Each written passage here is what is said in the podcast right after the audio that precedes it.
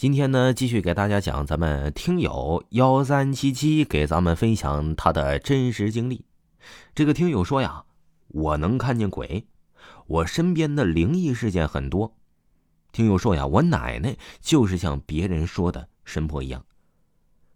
这听友说呀，他前几年倒是没有什么事儿，但是这听友奶奶没了之后啊，也没什么事儿。但是自从前面。他就是这个听友十八周岁的之后啊，这个听友说我什么都能看见了。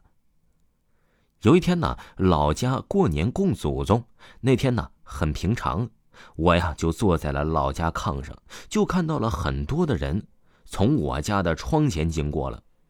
我和我妈说来人了，但是没人看门。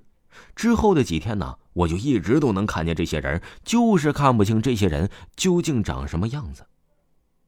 还有一次啊，就是有一次我家做羊汤，我去给我姑姑呀送羊汤的时候，都晚上八点多了。我路过他家十字路口的时候啊，看见了有一个身穿白色衣服的人。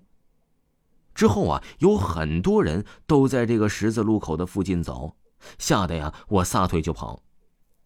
还有一次啊，就是这个听友上学的时候，那个时候啊，我们是住在那种寝室，六个人寝室。我们住在三楼，四楼啊是没有人的，就是空了。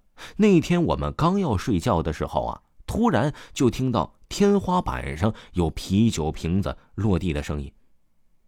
我跟我的同学们、我的室友们都听见了，一开始啊也没在意，可能是觉得有人上楼去了，嗯，把啤酒瓶子给踢坏了呗。可是我后来呀就跟学校反映了，怎么天天晚上都有啤酒瓶子，怎么有声响打扰我们睡觉啊？可是反映了几天之后啊，学校啊依然不管，学校就说四楼没有人住，不可能有人上楼去把啤酒瓶子踢坏了。你们呢肯定是听错了。于是啊，我们几个呀趁着这个中午的放学的时候啊，我们就一起去了四楼了。在经过一个房间的时候啊，听友说我看到了一个蓝色的床单和白色的床单啊，都在那里面放着。等我们去了，正对着我们寝室的那间屋子，什么也没有。因为啊，我们寝室是在最里面的，所以最对面的这间也是非常好找。我们就觉得肯定不是我们楼上的寝室，就是楼上对面的寝室发出的声音吧。我们就毅然而然的进去了。进去之后啊，出乎意料的是什么都没有。于是啊。我们就下楼了。等到下楼了呀，我就问我室友：“我说的，你看见这个白色的被单了吗？”他说：“呀，看见了，是白色的被罩，白色的鞋在那儿啊。其他的也没有看见。这个屋子里究竟有什么呀？我也没有觉得有什么声响啊。”在这之后啊，听友说他的室友就生病了，发烧啊，脸红，说胡话，只对着我说。之后啊，就看着我来。把我室友送走之后啊，我们大家就一起抱着睡觉了。但是十一点多钟的时候啊，还是依然有着声音，我们就害怕了。于是我们就去找老师了。老师啊，就让我们录音。可是每次我们当拿出手机的时候啊，录音声音都没了。就这样啊，这天天都有声音。我们几个一起走过一个玻璃门的时候啊，就看到玻璃门有个黑影。我看呢。好像是个男的，可是那间形体室怎么可能有男的呢？等我回去之后再看，这影子就没了。之后听友说我也生病了，不知道怎么回到了家里面。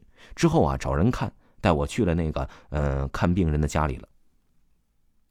我一进去那屋子里，我就清醒了。那个人对我说呀：“是不是一个二十左右的男的，是跳楼死的？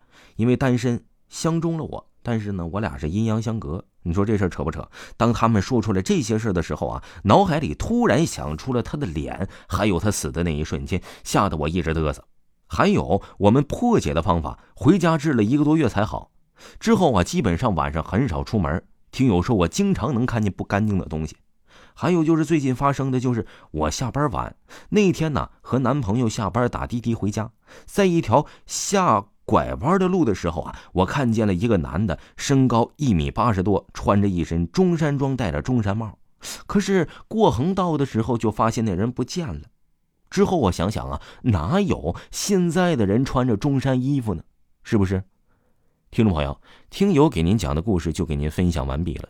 如果呢您也有您的亲身经历的话呢，就可以私信维华，维华发您咱们直播室通知的二维码来进行分享故事。咱们下期再见。